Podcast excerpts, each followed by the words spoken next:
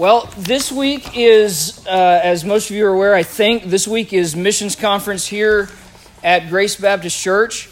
And uh, so I thought it would be good for us tonight to have somewhat of a discussion. you, have got your cheat sheet. Um, have a discussion with uh, a couple of folks, uh, a couple of couples, technically, who uh, have some ex- both experience with missions, but also some experience with youth ministry. And so we're going to um, do this hopefully for the benefit of all of us here. And uh, I've got, per usual, I've got my list of questions, but uh, we may have some time at the end that if there's some things you just really want to know, uh, we may be able to take some questions from the audience. and you don't get to cheat on those because we don't know what those are going to be. Wild cards. So, um, but why don't we start just if if you guys and girls would introduce yourselves so that these so that they can know who you are and tell us uh, your names and your uh, what in what areas you've served uh, both in missions and then and then maybe even as it relates to youth ministry. Okay. Well, I guess we'll start since we're closest. Um, my name is Brian. It's my wife Ariel. Brian and Ariel Dix. Okay. Bravo. She can speak for So herself. I won't tell. I won't tell. I won't tell you anything about her. I'll let her introduce herself. No, we are. Um, You're so little. I have these days. we're heading to Budapest, Hungary. Uh, we actually uh, have served there as missionaries previously. Pretty much the first three years after we got married, um, we were there primarily teaching at the International Christian School of Budapest. Um, so we worked with students all the time, um, mostly middle school students, but also I taught uh, quite a few high school classes as well. Um, that's sort of always been our passion. We're heading back there uh, this time for an indefinite period, so we're going as long term missionaries with ABWE. Um, I will actually be serving as a student pastor at an international church there, so um, I can't replicate Mr. Prairie over here, but I will be sort of doing the same job that he does so well over here, um, and then teaching part time at school as well. I'm Ariel Dix. Yes, like the mermaid. Yes, I was named after the mermaid.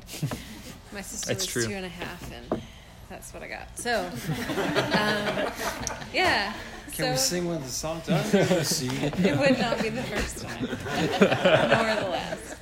Um, but yeah, Could be so worse. You could be like Rapunzel. Yeah. That's true. Or something. Yeah, I could Ariel's have been so not much bad. worse. Anyways, um, so yeah, I taught science in the middle school. Middle schoolers are my passion, but also high schoolers have grown to be my passion as my middle schoolers became high schoolers. Mm-hmm. um, no offense to high schoolers, you just um, you're wonderful in your own way, but middle school is, is sort of my um, my heart and my passion, and I You're only okay if you start out as a middle schooler and then become a high Well, schooler. everybody loves high schoolers. It's a there's not that, that many people out there that just love middle schoolers. So right? They're See? wonderful. lots of So, people here. Anyways, um, I have had the opportunity to also mentor a few girls um, that I taught, and one of them is now in med school at, in Cyprus, and one of them is engaged and is living in the Netherlands, and another one is, um, she's still in, in high school. But um, anyway, so I have the heart to mentor young girls, and um, as I've had that in my life, that's what I have a passion to do for other girls. All right, but hold on before we. Uh, so tell us. hold on. We really Um, get this man. No, for, for sure not. Gary, we have a point system here, and you can get points docked for things like that. Um, Tie my hands behind my back. Like around the horn. I Yeah. thought I knew the answer. I'm sorry. um, you uh, you have children. One of them is speaking up now. Do you want to tell us about your children? Yes, so I have uh, we have a two year old, well two and a half year old Andrew, and he loves his new brother Joshua. Um, Andrew was born in Budapest. That was a very interesting experience when you can't tell your midwife anything because she doesn't speak English. That was wonderful. Um, and then Joshua was born here, so um, he's going back to his home country and he doesn't even know it. So Andrew, yeah. Andrew is. Yeah. Good. Okay. All right. Sorry Can- about can I- that. can I- You can go now. All right, my name is Gary, and uh, I'm a missionary kid from the West Indies. Uh, raised on an island down there uh, from 8 to 18 years of age when I came to school here and uh, was the first youth pastor at Grace Baptist Church. Mm-hmm. So Many years ago. th- this young man here His father was in my youth group. That's that's how ancient I am. It's true. Did I hear an O out there of some sort? Let's just be kind to me. Okay, let's be kind to me. And Janet, since being here, and I met my wife in this church. So uh, we married in this church and uh, served in French Guiana for 11 years. That's in South America. And then in France for 16 or 17 years. I can't keep up. Anyway, pretty much in the French language. And we are presently in the process of retiring back here. And since David's going to soon vacate the youth pastor post, thought I'd come back. Hey. Can we get an applause out there? Hey. Big announcement. Probably have a heart attack. Well, I'll die happy. go, go, go. She'll talk about the kids and all that good stuff. I'm an MK too. My name's Janet, but it's a military kid. So we moved around every three years. So it helped to help my future to be able to move around like that. So it was good. That, but my folks ended up here in this church. And I am the mother of Lauren Googe. Well, no, she's not Googe anymore. Lauren Fry. Fry.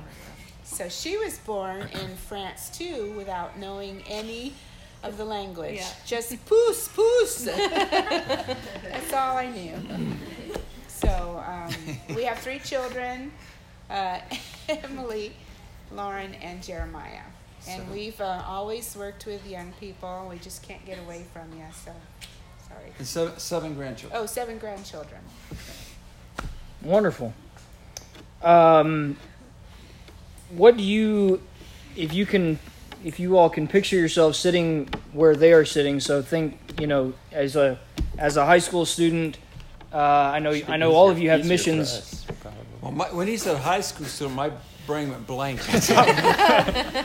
because that was high school That's for what you. I did in you high just- school, that's what it would do. blank. Um, so I'm just thinking, you know, for our students sitting here in the audience, um, if you could put yourselves in their shoes, what what would you hope that they take away from maybe either our discussion tonight or even just from a conference like this? Can you think about, you know, when you were in high school, did events like this have an impact on you, and if so, how, and how might it have an impact on them? Thank you. Ariel. Uh, the one thing that I, I always like to say at missions conference to when we speak to youth is you're never too young to be called to missions. Um, that's one thing that I've been asked before, and I think that it's really important that if you're feeling the Lord calling you to that, that you follow that. Um, you're never too young, just like the Bible tells you, you're never too young to what's that Second Timothy verse? Um, don't don't let anybody look down upon you because Yeah. you're young. Um, You're never too young. So what that looks like in your life now will be different than when you're old enough to make your own choices and and follow that call independently. But um, if you're feeling that call, talk to somebody about it. Find out ways that you can flesh that out as a as a middle or high school student, um, and and find ways to to follow that. Never too young. And I think too, my daughter once asked me, Mom, what if God calls me to the mission field? I go, honey, it, God's not going to call you anywhere that you don't have a desire already. He'll Yeah. put that desire in your heart and you won't be able to get away from it. Yeah. So don't worry that He's going to make you go to the fin fond de, d'Africa or in Africa or something. But He'll give you that desire and, and you need to act on that desire. Yeah, um, I think something important to realize is that missions. Um, there's there's like such a wide variety of what missions looks like.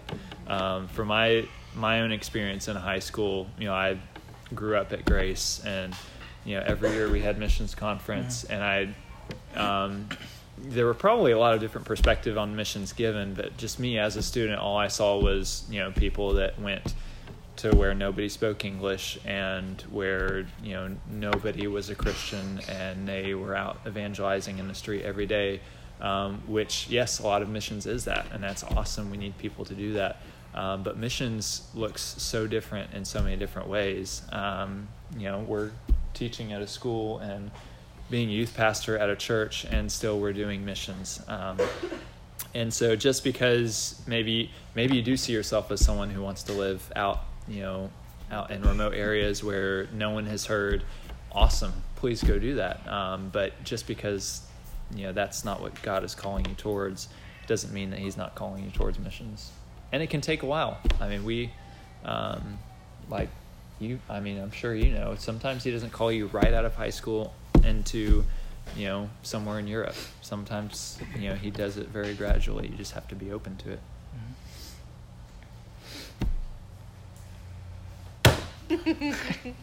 Yeah, I um, I really would like to to communicate to you uh, that we are normal people. I, I my memory of being where you are and attending missions missionaries were almost another strata of human beings, and, and they might have been I don't know, but I, it, and I joke around and play around a lot because that's where I view life, and we're just really you, you are fine as you are. I guess that's what I'm trying to say. You don't have to you don't have to change who you are Yeah, to be a missionary Yep. overseas. Yeah, for sure. good. Uh, now, your the perspective of, of the couples is at, at least different in the sense that you guys are still, though you have some experience, you're kind of at the beginning stages of what you think might encompass most of the next big chunk of your life. At Yeah, least you guys sure. Have your missions experience, uh, at least technically speaking, mostly behind you. So I want to ask a couple different ways. So for you guys, the Googes, um, are there things looking back that if you could tell yourself getting started that you would want to, you know, want to tell yourself that having having the experience you have, what would you go back and tell yourself starting out that might be helpful for those that are getting into it? But then also for you guys, you're probably thinking, okay, we would like the next 20 or 30 plus years, whatever, to look a certain way. So maybe you could talk about your looking forward and your looking back, sort of. Okay. Did you bring my arthritis medicine? I, you know what I would tell you, and I think there's a mistake. You tend to go on the missions thinking I'm taking God with me somewhere. You will never go anywhere that God's not already there. You never step off a plane, off of a boat, and bring God with you. He is already there. You'll never go anywhere where He's not. That's good. I almost quoted Dr. Seuss there. off a car, off a train, off a boat, on a plane. Hey, we could quote that really well. We read that every night. I'll. Not in a boat, not a tree. You let me be. I Yeah. love that one. Love Can we that. do green eggs, and, green eggs and ham while That's we're at it? We're we're trying. doing. We're Yeah. trying. Um, good. Thoughts about looking forward? Yeah, um, it's difficult. I mean, we would, like 20, 30 years, if we are still in Budapest, still doing what he's calling us to do right now, awesome. Um, you know, that would be fantastic. Um, you know, I also know plenty of missionaries who go to the field, are there for quite a while, and God calls them to a another mission field, but a different one. Um, and you guys know what that's like too. So, um, you know, it's it's knowing that you know we're not going to be, you know, it's not that we're a failure if we don't stay in the exact same place Yeah. doing the exact same thing for 30 years straight. Um, my sort of I've sort of taken up I guess not a life verse, but a verse for this season in life that we're in. Um, it's been Romans twelve twelve. Grant and I actually have been going through Romans recently, um, and it's and I'm going to forget it now that I'm right up here. But it's uh, be uh, patient. I can go backwards. I know it's be constant in prayer, be patient in suffering, and what's the first one? I pulled it up on my phone just to be sure. I was going to read it off to be really impressive, but or- Okay, Bible dr- here sword it is. drill. Here it is. Rejoice in hope. Rejoice in hope. Be patient in tribulation. Be constant in prayer. Um, and I think if if we can do that for thirty years, Yeah. then we'll be set. Because you, because really, the only way that any of us can be really obedient is just to do the next thing. Yeah. You can't do ministry years at a time. You have to do it moments at a time, and then just see how the years Yeah. add up. For sure. Good. Um, so you mentioned Gary and Janet that you have been in uh, multiple places. So French Guiana, uh, Guyana, Guyana, Yeah. uh, and France primarily. So mainly among French-speaking people, but I'm sure the cultures of both of those places were quite a bit different. Could you talk to just like what what kind of various cultural experiences did you have? How was one different from another. Cu- culturally, Yeah. uh, language aside, because they both obviously spoke French. Right. Do you want to answer that one? French Guiana, if you're not aware of where that is, it is on the northern coast of South America. It's sandwiched between Brazil and Suriname, and so it is. Uh, it's not an independent country. It still remains a French department. Uh, so, uh, and it was uh, what we call loosely the Creole Creole culture, tropical. We were about 900 miles above the equator, hot all the time. A seven month long rainy season. The average annual rainfall was just over nine feet of water, and then five months of kind of dry. but uh, but that I say it only because that affects culture. Yeah. Very much always outside. Um, everything's done outside. You do very very little living inside. Yeah. And uh, if I spoke on a spiritual, compared to France, we're in the south of France, very dry, very, very hot, completely different. On a spiritual sense, because we were with Creole people in French Guiana, the idea of a spiritual world was a given. There's a practice of voodoo, practice of spiritism. They accepted the fact that there's a spiritual world. Okay. Whereas if you go to France, where the mindset is what we say is Cartesian. Descartes was a famous French philosopher. He said you should doubt everything. If it's not reasonable, reject it. So mm-hmm. this is a this is a this is a culture where if you can't think it through, it's it's not right or it doesn't exist. So, and there, obviously, if you cannot prove the existence of God, he most likely does not exist. So, two very different types of evangelism, actually, So religiously, even the two were quite a bit different. quite a bit different. okay. Roman Catholic in name, but Yeah. totally different. For both of them, right? Both of them predominantly Yes, yes. Uh, Roman Catholic, like by just nominally, Yes. at least. And, and probably Catholicism did lend itself to the superstition and the traditional spiritism of the Creole people. Yeah. Okay. And, and I would say very Creole people, very warm-hearted, open, walk in your house anytime. You know, just really outdoor. We're French, a little bit more cultured, uh, between quotes, culture. That's probably not a good way to say that. And ordered, orderly. Okay. Hmm. Uh, so Brian, you you and Ariel mentioned Sunday night when uh, when we heard from you in the in the main service about uh, how even in Budapest you have you're going to experience, especially at the international school, all kinds of diversity within that school. So can you talk about what kinds of diversity um, you've already experienced, having been there before, and what kinds of opportunities that could lend itself to? Right. Yeah, so um, we experienced not just missionary kids, as we said Sunday night, but also Hungarians. We had a lot of um, Asian students. So from Japan, we had we had quite a few Korean students, some from China, um, some we had one from where was Emily from? Finland? Was he Finnish? Yes, Finland. Finland, Russia, all sorts of UK. all all over the globe. And in each graduating class, they would bring the flags out at graduation of hmm. each nationality represented. And we every year, even with a small class, probably like 10 had flags, ten flags.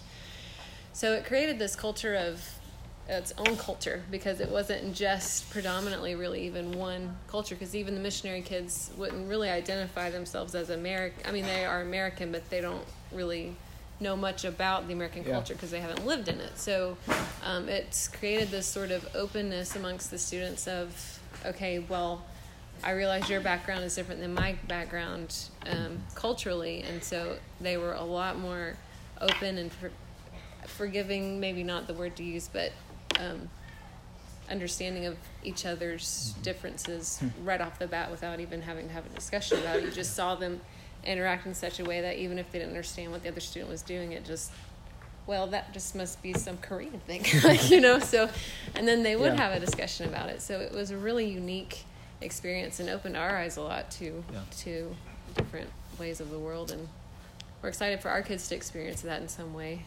Yeah. Um, And it's really cool for evangelism because, I mean, even though we were teaching, um, you know, it was probably a little bit easier for me because I'm teaching middle school Bible primarily there. But um, every week, pretty much, there was at least one sort of evangelism session where we're talking through the gospel because even though there's a lot of missionary kids there, uh, we also, especially in middle school, had a pretty significant Hungarian population. And so you've got a really weird religious divide there where you have half of your class are missionary kids. You know, if anyone knows about Jesus and what's going on with the gospel, it should be them. Um, and then you've got Hungarians who, like a lot of Europe, is, starting to tend very atheistic. Um, and so, you know, having had a lot of discussions about the gospel, but the cool thing about such an international community is um, to share the gospel, you go to the things that unite all of them together.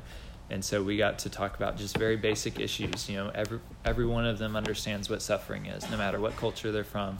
Um, they they've experienced suffering in some way. Um, they all know what the idea of hope is. They all um, can see sort of fallenness in themselves, um, sin in other people. Um, they all we all experience you know these deep issues. They're at the heart of the gospel, and so even though maybe their cultural backgrounds are way different, um, it sort of lets us go to you know the root root um, you know issues of the gospel, which was pretty cool. Yeah. Um, one thing that seems to be true here in the states is we, um, a lot of times, are pretty American centric. I think, mm-hmm. at least that's the word I came up with. Maybe we don't uh, have as much diversity, at least with languages, maybe cultures. I mean, even even here, you know, you can you, you see some diversity, but why would it be good? What are some of the benefits for Christian American Christians to have uh, culturally diverse, you know, friends who are from different cultures, or even friends who have different, not just uh, cultural differences, but different religious beliefs? I mean, would you say it's good to make for Christian American Christians to make friends with people who look different, talk different, think different? than we do? And if so, if so, how could that be effective for the gospel? I think America is one of the few places in the world where we tend to not be. No, I was trying to say that. For example, America is no. Sorry. It's all in my brain. Um, take a minute. Gary, you got your button ready? you gonna rescue me I, here? I think when I was your age growing up in America, this opportunity was probably less frequent to have uh, other culture friends. Today it's different. You can easily have uh, a friend from a Middle Eastern culture, from a, a, Latino culture, from a European culture. And some of these cultures um, might actually be cultures where you cannot share your faith, but it's almost a reverse missions field where the Right. culture has come to you. There's Yeah. absolutely nothing here that is a barrier to you sharing your faith with someone who could not hear about your faith if they were in their country. So I think it would be a really sad to let those opportunities just fly right by you. Uh, so by all means, I would say yes, we need to befriend those cultures. I really think it's a movement of God Yeah. uh, to see this mass immigration uh, to, to give us opportunities to share our faith. And I think too the the, the atmosphere in America right now is is fear. We we are afraid of people that aren't like us. And so if we get to know people, then we realize that they're pretty much the same as we are. Yeah. So from that perspective, it's it's almost um, it's really strategic to you, to to realize you don't have to get on an airplane and go across the ocean Right. to Right. interact with, like you said, people who are. Di- in fact, it's really advantageous to have them on our turf, so to speak, and and so opportunities for the gospel might even be. But given what Janet said, I think you will have to be intentional. That is to Yeah, say, yeah. you will have to want to do it and, and make yourself do it. It is not natural in the atmosphere Yeah. we're in right now. And it's another thing to, to say to yourself, well, okay, I've got to find someone, you know, I want to find someone that's a different culture than me or a different religion than me. You know, we think of these big differences like, oh, I, I need to find someone who's from a different culture, or has a different uh, religion, and, you know, talk to them and figure out a way to talk to people, you know, that widely differ from me.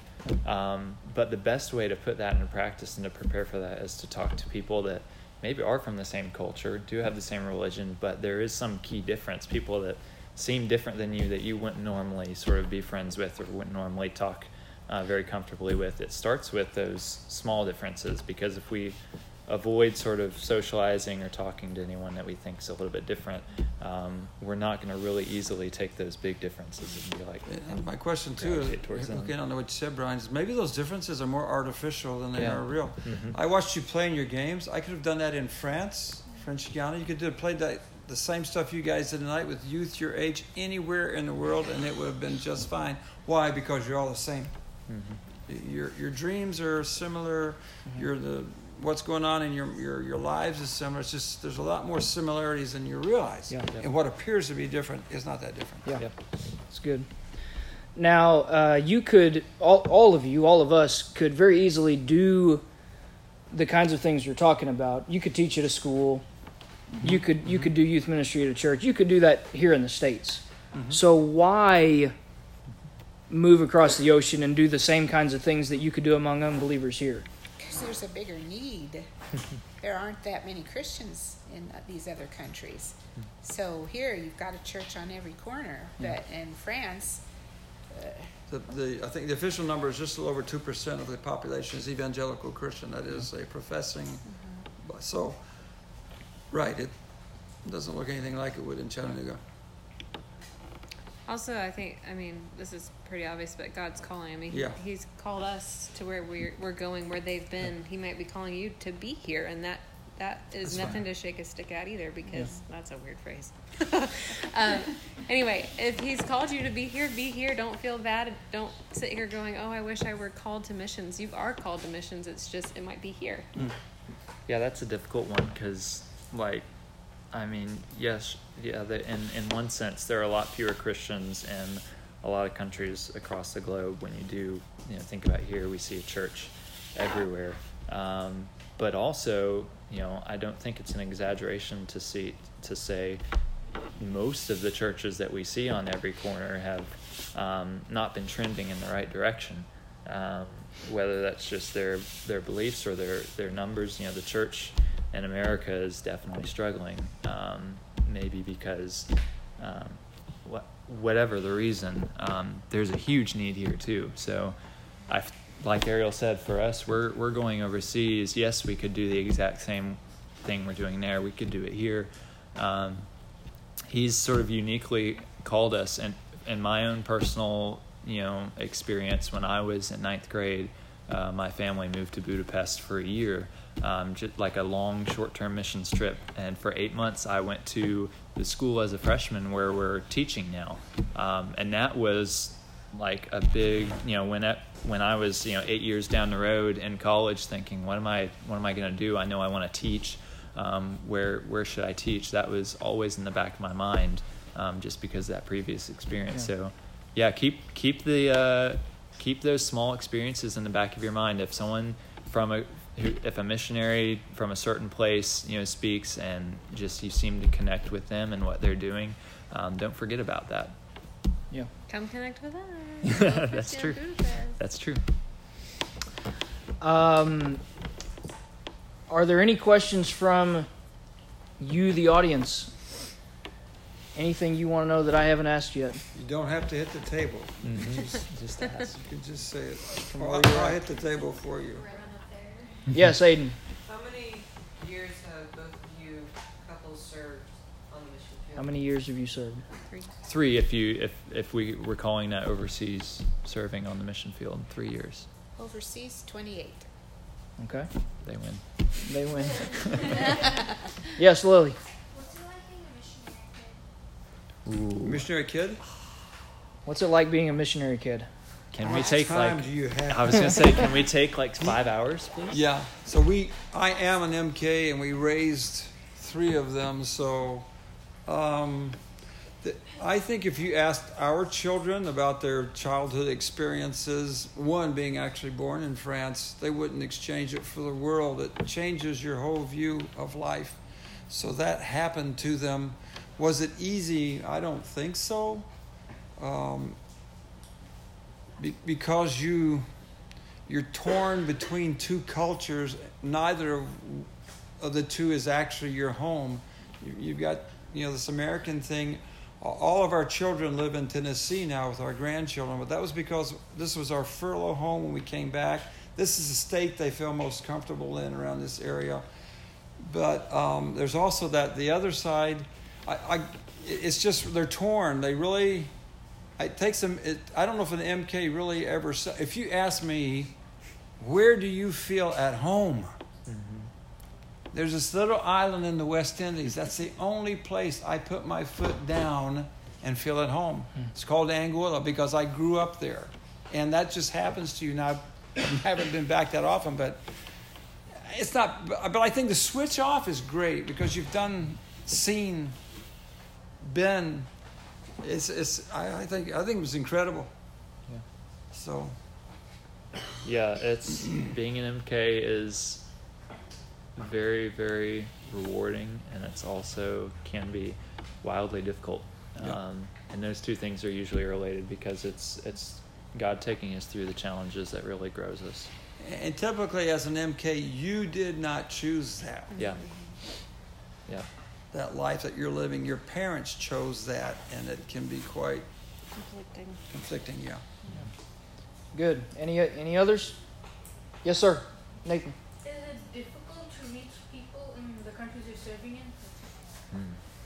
Uh, our our ministry is unique that in that we're at the school, and so that it when you come to our school.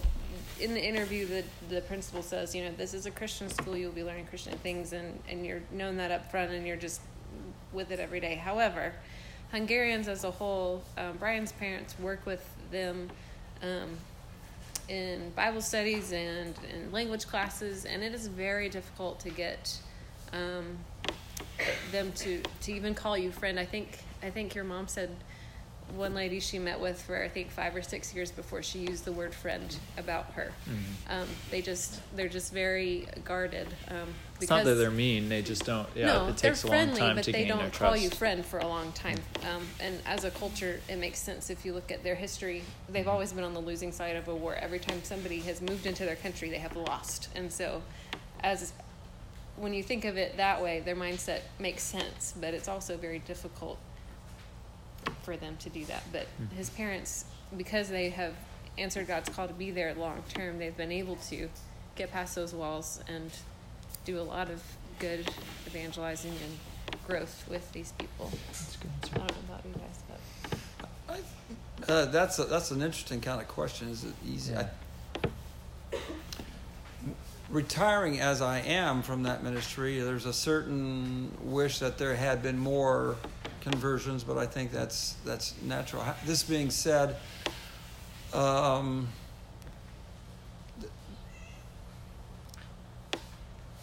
those of us who come from this country, unfortunately, have a rather strike or two against us. Uh, We come from this large and America's number one mentality, and if you go to another country, regardless of how large or who there are, that's very intimidating. Mm-hmm. You've got to get them past that intimidation to accept you as a person. It's almost you almost wish you could get rid of that They thought banner. he worked for the CIA. That for years in French County, they thought I was a CIA agent. Uh, some, not everybody, but some people. So it's. Any of anyone in here Atlanta Braves fan? Maybe not after Uh, tonight. you shouldn't be, but they're losing anyway. I think they lost. In fact, anyway, it's like if I said I'm from Atlanta and you assume I'm a Nebra- I'm a Braves fan. Well, I'm not, but just the fact there's these identities that take place, these these assumptions that are not true, and as and I really feel that for American missionaries, it's really almost a handicap you have to get over, and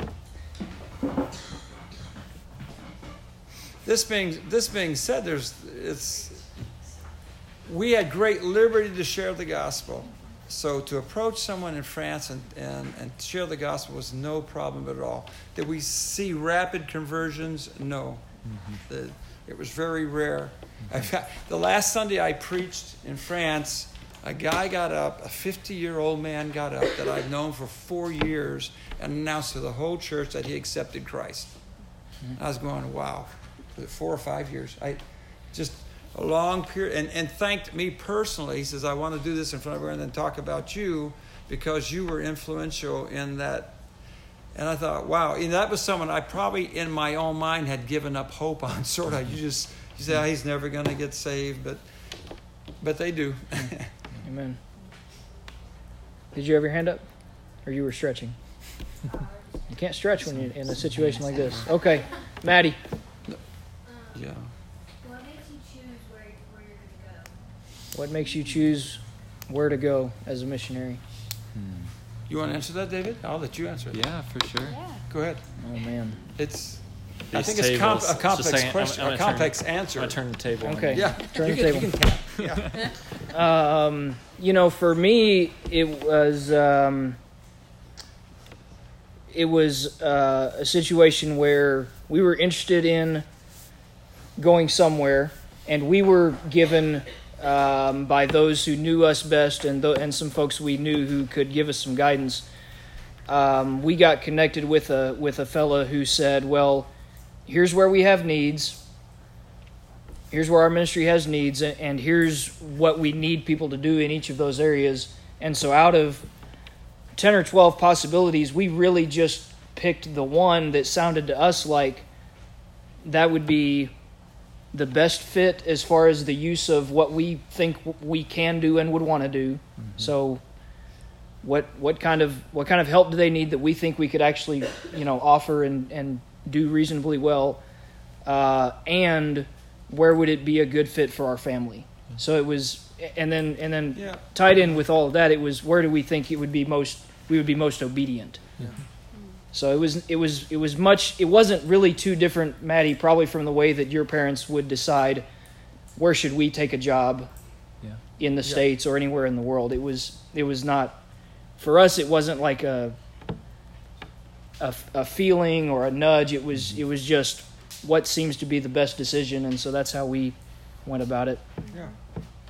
Yeah, for Ariel and I, we uh, after we got married, or even before we got married, when we were engaged, we talked about you know we were both teachers, um, so we thought how cool would it be to both teach in a missions setting, um, and like I said, I had experience at the school in Budapest, but we at you know we said okay that's great. Um, that would be helpful, but let's look at a bunch of different schools. Um, you know, just let's not you know narrow our choices here. Um, so in the year after we got married, we looked at all these different international schools. You know, asking the question, what are the needs they have there? Um, what's what's the student body look like? You know, what's is is that sort of demographic um, a group of people that we feel like God is calling us to minister to and calling us to uh, to spend our spend our lives around. Um, and after doing all that, we still came back around to the school in Budapest, and it was, you know, not only did we have the previous experience, but it was the group of kids that, you know, uh, missionary kids was, something we were really called um, to minister towards, just because, like we said, of all all the challenges and situations they face. Um, and it, Budapest has a very large missionary population. Um, so yeah, it's it's looking at what are the needs, where where has what has God given you as far as a passion, and where do those line up? Very good okay yes bethany Do the people in the country serving in, um, how do they approach Christians? Do they, are they friendly or are they, um, not? Sometimes they're a little mocking, um, but when they get to know you and you become friends, then they're very Yep. open to listening. Maybe they don't believe the same thing, but they will listen. I think you have to gain their respect and their their. We've never been persecuted, No. uh, laughed at perhaps, and, but but not persecuted. Yeah. Hungary is is Roman Catholic by tradition, um, so when they hear Christian, they automatically think Catholic, um, and and a lot of the Catholics there, are what they you would call non-practicing Catholics, they're Catholic because their family is Catholic and they don't necessarily go to church every week. Um, so for the Hungarian students in our classes, um, they sort of were surprised when they realized that we took this Christian thing very seriously, um, usually in a positive way. Okay. yes lily How do you um, remember not to give up hope to someone who said Would you- I didn't. Would you How do you more? not give up to somebody will be saved? Yeah. Nicola. how do you not give up hope The there are. I don't know if you ever give up hope. I think what happens is you, you kind of you're always inve- you're investing time in people, and you're thinking oh, we mm-hmm. only got so much time. Who should I invest it in? And mm-hmm. often you'll say, well, I've spent so much time with this person. They're making no move towards salvation. Maybe I should spend this time now with somebody else. And we've we've done that on a number of occasions. And and Janet said mentioned Nicolas. Nicolas is a friend of ours in French Guiana who came to church. He was uh, he was part of the French Coast Guard, and a fine young man. His wife, couple of kids, and then he told me once, you know, Gary. Uh, to, to be French is to be Catholic. To be Catholic is to be French. I appreciate your messages, but I'm just never gonna gonna change. I'm gonna stay where I am. And then we moved to France, and we always kind of kept contact. Then about four years ago, I had a phone call from Nicolas. He says, "Listen, I'm being baptized in a Baptist church next week. I wish you could be here." So it is true. I hadn't given up hope, but he was no longer center stage in my mind in evangelism, but he still came to Christ. So. And, and there's a certain reckless abandon of letting God handle that Yeah. because uh, that, that's what happens. Yeah. Yeah, I sort of visualize you always keep some sort of a door open. Right, you never close Yeah. a door. Yeah, you keep a door open. Always be open to talk to them if they want to talk to you. Reach out to them from time to time. Christian? Where was the first place o- overseas you went on a mission? Ooh, good question. First place you went overseas. Well, you said A- Anguilla. Okay. as a kid, yeah, child. My very first. trying to think. I'll let you go because I'm trying to think of exactly when It that was first uh, one with was. the young. Uh, it was the Palmas with this Young church. adults. With this young church, yeah. adults, yeah. Young adults but mission. that was like seventy seven or nine or a long time ago. years ago? Or No. well, almost. that was unkind. I'm sorry. That, that, that was before we married. yeah. Um, very first place I went, it wasn't, I guess it wasn't specifically in the context of missions. Um, I went with my family when I was probably in fifth or sixth grade to Turkey and the Middle East. Uh, we were visiting my aunt and uncle who were missionaries in Turkey. Uh, it was a lot easier uh, to get around in the Middle East then. Um, but my first like actual missions trip experience overseas would have been Mexico. Um, went with my grandfather. Actually, he had a good missionary friend um, in a little town called Alhue. Uh, it's on the west coast of Mexico. Uh, but we went and did some did a VBS and did work with the church uh, there.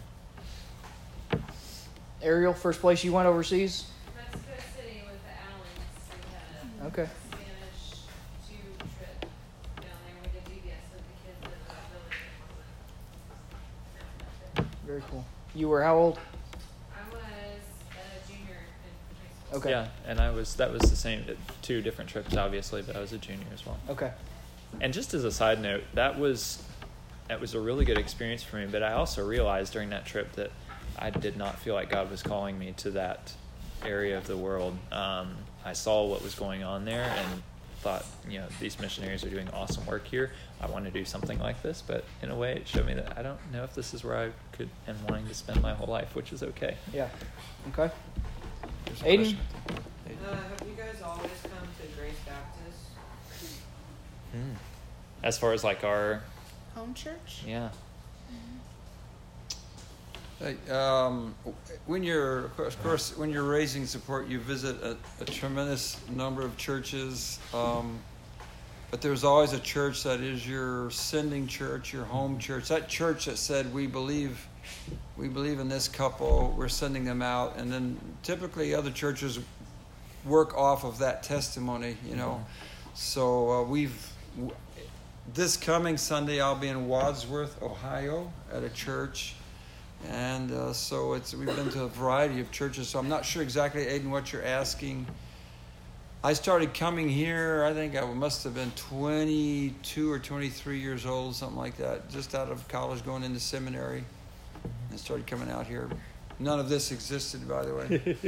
I put the rafters that are up in this building with a bunch of guys once. I, I painted the, you the painted, brick. the, you painted yeah. the brick. Yeah. I, I put two basketball goals in the dining area. The what do you call that? The, Yeah. The that was a short hall. court basketball court for our youth when I was youth pastor here. I've, I've been told they're still there. just above the ceiling. I probably are, and I think awesome. I think that's all in honor of me, and I thank And we you. were for married in the hospitality room. All It was. But it was- the it was the church. time. It- It was the church at the time. Yeah. Yeah. So the, the lot has changed. So um, Yeah. does that answer your question? Okay. We get around to a lot of churches, Yeah. but this has always kind of been our home home church, home base. And this sort of is and sort of isn't. I spent the first 20 years of my life in this church, was born here, went to youth group here. So He was born in this room. No, okay. Sorry. Uh, so yeah, this was. I mean, the, I guess the first youth room I was in is now not even a room. It's in that whole section that was redone. Yeah. And then the fellowship hall, sort of, we did, and then uh, I think another room before this room. But Probably the back cafeteria. Yep. But no, and at my junior and senior year, we completely redid this space to how it looks today. Um, so, but right now, uh, Ariel and I are actually members at Woodland Park Baptist Church, which is just down the road. But Grace is always sort of a second home to us. So, um, when we went to the mission field three years for three years, you know, this was one of our supporting churches. It wasn't our sending church because we were members at Woodland Park, but just because of how how long I was here, have great relationships here. So And you and Ariel graduated from the academy. we did, yeah. We we went to school at Grace Academy and graduated. We were in the same kindergarten class. There's a yearbook picture with both of us in it. So Guys, Chris, don't say it. that's a whole other story. So we we won't field questions on that because that could go on forever. Okay? We good? All right. Well, uh, I want to uh, pray for these folks. Um, is there anything specific we should keep in mind as requests from you guys that that we should know before we pray?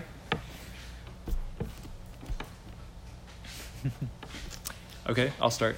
Um, for us, we are obviously heading back to Budapest. Mhm. Um, we didn't really get into it a whole lot, but um, we came back after three years thinking we were going to be here for good. And after about a year of talking and praying and many other things, um, God made it pretty clear He was sending us back full time. So we have been raising support a second time to go back, and that's where we are right now. We're at about 70% of our required support. Uh, we would like to get there by the beginning of next year so that I can help teach classes for spring semester.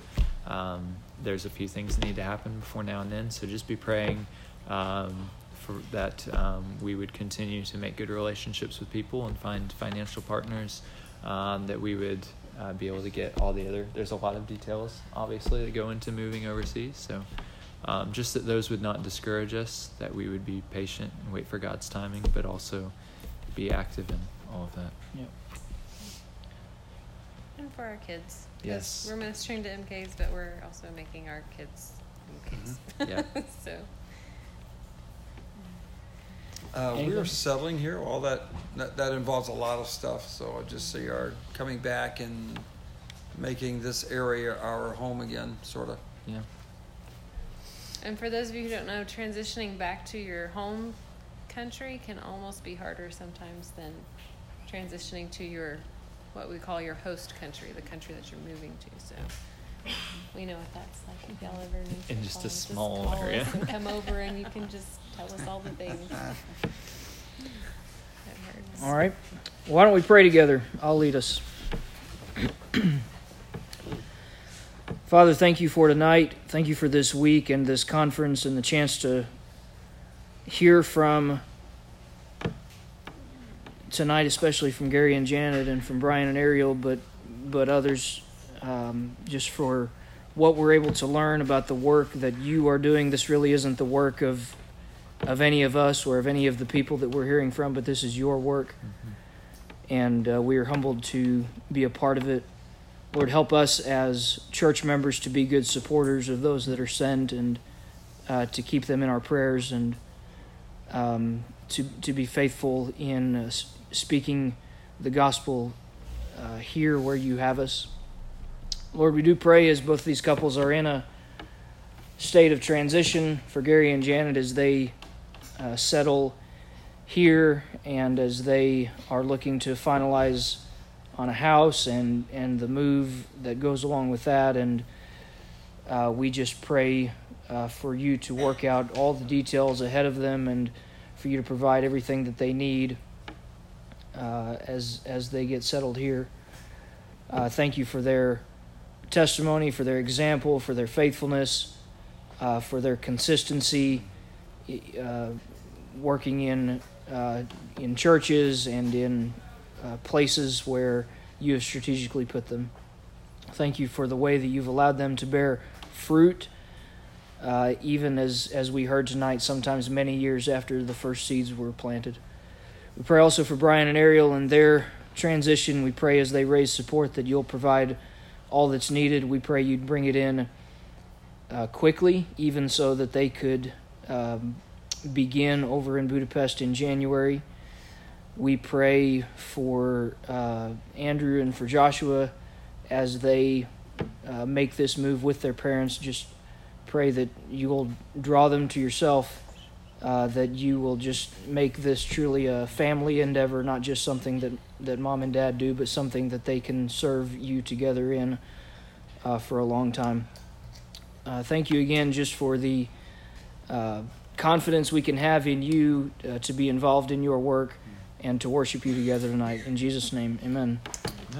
Uh, would you thank these folks for um, being here with us tonight?